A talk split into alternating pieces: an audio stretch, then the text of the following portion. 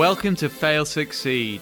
Now, we weren't here last week because H was on holiday. H, you're back now, so welcome back. Did you have a good holiday? I did have a good holiday. I was down in Cornwall. The weather wasn't great, but it's always nice to be in the fresh air and the azure ocean. So, H, we've got a couple of good stories this week. First up is our fail, and I mean, I love this because it's so ridiculous. Justin Bieber went on Twitter or Instagram the other day and out of nowhere challenged Tom Cruise to a mixed martial arts fight. Now, Bieber's got a bit of history here in thinking he's tougher than he probably is.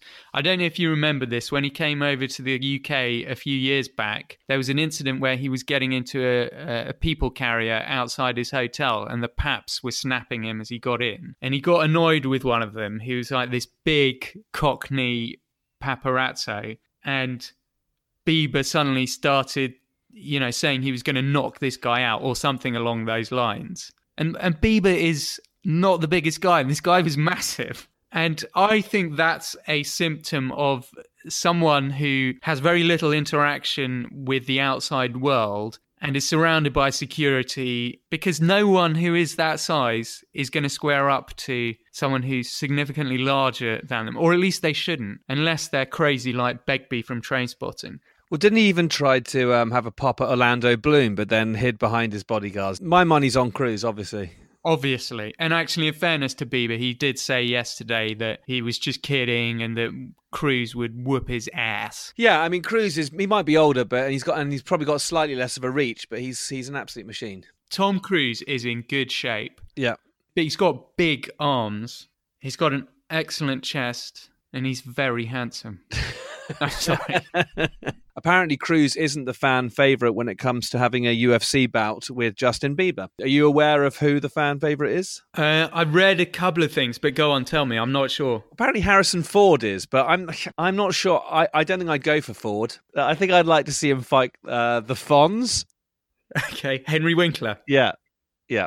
Okay, why? Well, I don't know. I just there's something about it. I just I, I would love to see the Fonz dressed in the outfit in one of those outfits that uh, you know the um 118 guys wear. Yeah. I would like to see the Fonz slapping Justin Bieber dressed in a 118 outfit, but maybe that's just a fetish. I don't know. They did get me thinking because there's, there's quite a big age difference. H, if if you were to call out an older celebrity for an MMA fight, who would you pick to fight? I wouldn't back you against like an older sort of action star. Well, Mickey Rourke. You wouldn't take. You wouldn't back me over Mickey. Well, he's a boxer, wasn't he? Not a chance. He would have you for breakfast. Mm, well, I can take a cougar, mate. So we'll see about that.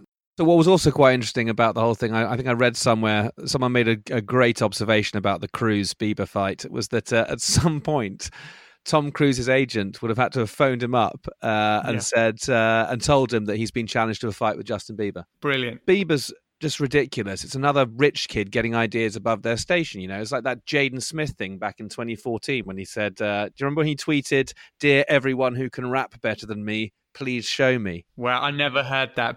So that's our failure. Justin Bieber providing entertainment as always. Our success, H, the story of SoulCycle opening up its first venue in London. Without wishing to be rude, I'm going to suggest you'd probably never heard of SoulCycle before I sent you the article. Correct. You're not the kind of guy who goes to the gym regularly. You're more of a like old school. You like to get your exercise in a very natural way, like exactly. building a wall or something like that. Precisely. And you know, you do a bit of DIY. You're you're in. Uh... I don't do a bit of DIY, mate. I used to be a builder, so.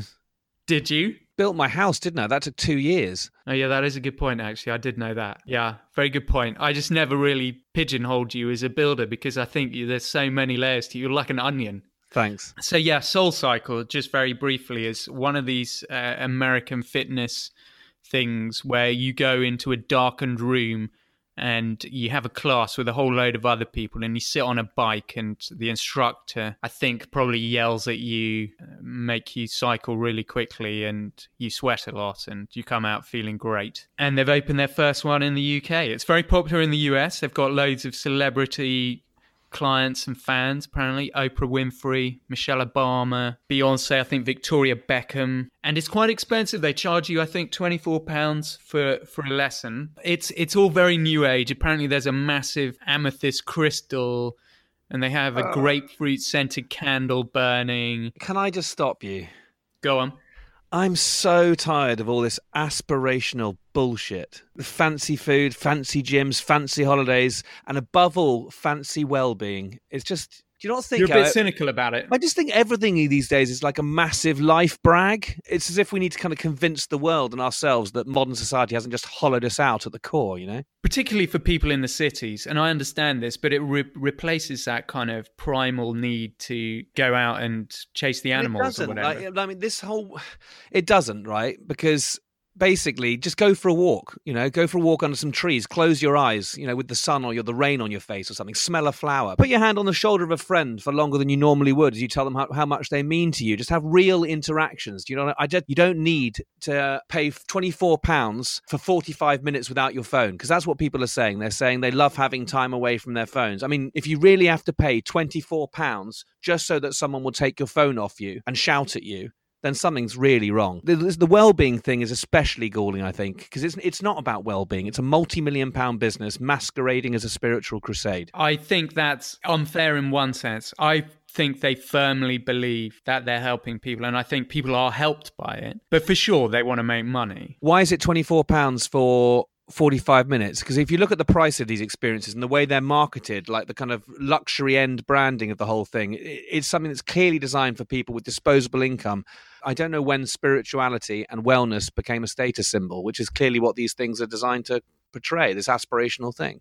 I, I take your point, but I you surely cannot be saying that someone who's not necessarily that happy but then goes to one of these classes and feels great after it. You can't begrudge them that. No, the problem is on social media, it's almost like you have to have the best, the most glitzy, the most glossy, the most popular, the one that Beyonce endorses for actually it to be any good. I don't think that's a healthy thing. Because not only are you being forced to part with a lot of money, you're still inevitably comparing yourself with these famous people who are who are fronting the whole thing. And then you're never Yeah. going to live up to that. So So our success this week, SoulCycle, they are clearly doing something that people want. So in that regard, they've been very successful. Now we move on to my least favorite part of the podcast, right. which apparently is everyone else's favorite part. That's the only reason it's my least favorite because Sure. everyone seems to love you. No, I'm joking. Of course, I love this part of the podcast. H, tell us what have you learned on your travels? Mongolia. Mongolia. Mongolia last month. I was um, Last month. Yeah, last month. When did you do that? Well, I didn't tell you everything I do, do I? But how long were you gone for? Oh, only about four or five days. Okay, because I was going to say I spoke to you last month. Yeah, yeah, yeah. Anyway, I was in Mongolia. I was looking to buy a yurt, um, and uh, I wanted to see, I wanted to see firsthand how they the traditional ones are made. So I decided to go over there and have a have a look. Um, Right. I found myself in the middle of nowhere, and the tent builder I was staying with, um, a guy called Batu Kulan, ran over to me one sunset and asked me if I'd like to witness a traditional camel coaxing ritual. Traditional what? Sorry.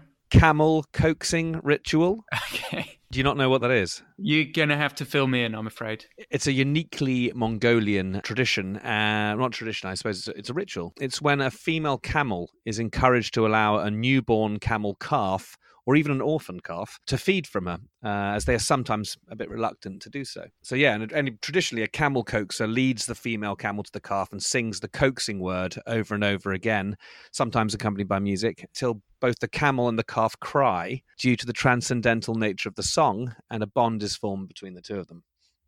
Wow. It's I've never heard of this. Yeah, it was a breathtaking, if a little odd experience. Um, and I found that the devotion the herders had to their animals was, and the reliance they have on them as well for their survival, was a, a real revelation. Um, this kind of massive, unforgiving environment, life and survival was distilled in its purest form to this relationship between animal and herder. I asked Batu how people remained so positive in the face of such daily existential difficulty and exertion. And did he say they go to a SoulCycle class? No. What he did say was Who cleans up the dirt washes away happiness. Okay. I don't. What does that mean?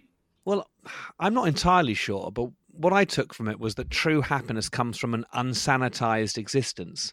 Oh, Being- right. Yeah, yeah. Okay. being open to what life throws at you because li- life isn't a sanitized, perfectly packaged thing. However, SoulCycle want you to um, think otherwise. Uh, it's often an unpredictable and unscheduled mess. Yeah. It's like we're we're kind of terrified the whole time of things that are beyond our control. I think you should rather kind of roll about in the glorious chaos rather than worry too much about having a complete control over your happiness and well being, which something like SoulCycle and the aspirational culture that it represents panders to. Excellent, H. Well, thank you so much, as always. Welcome. We will see you all next week. Goodbye.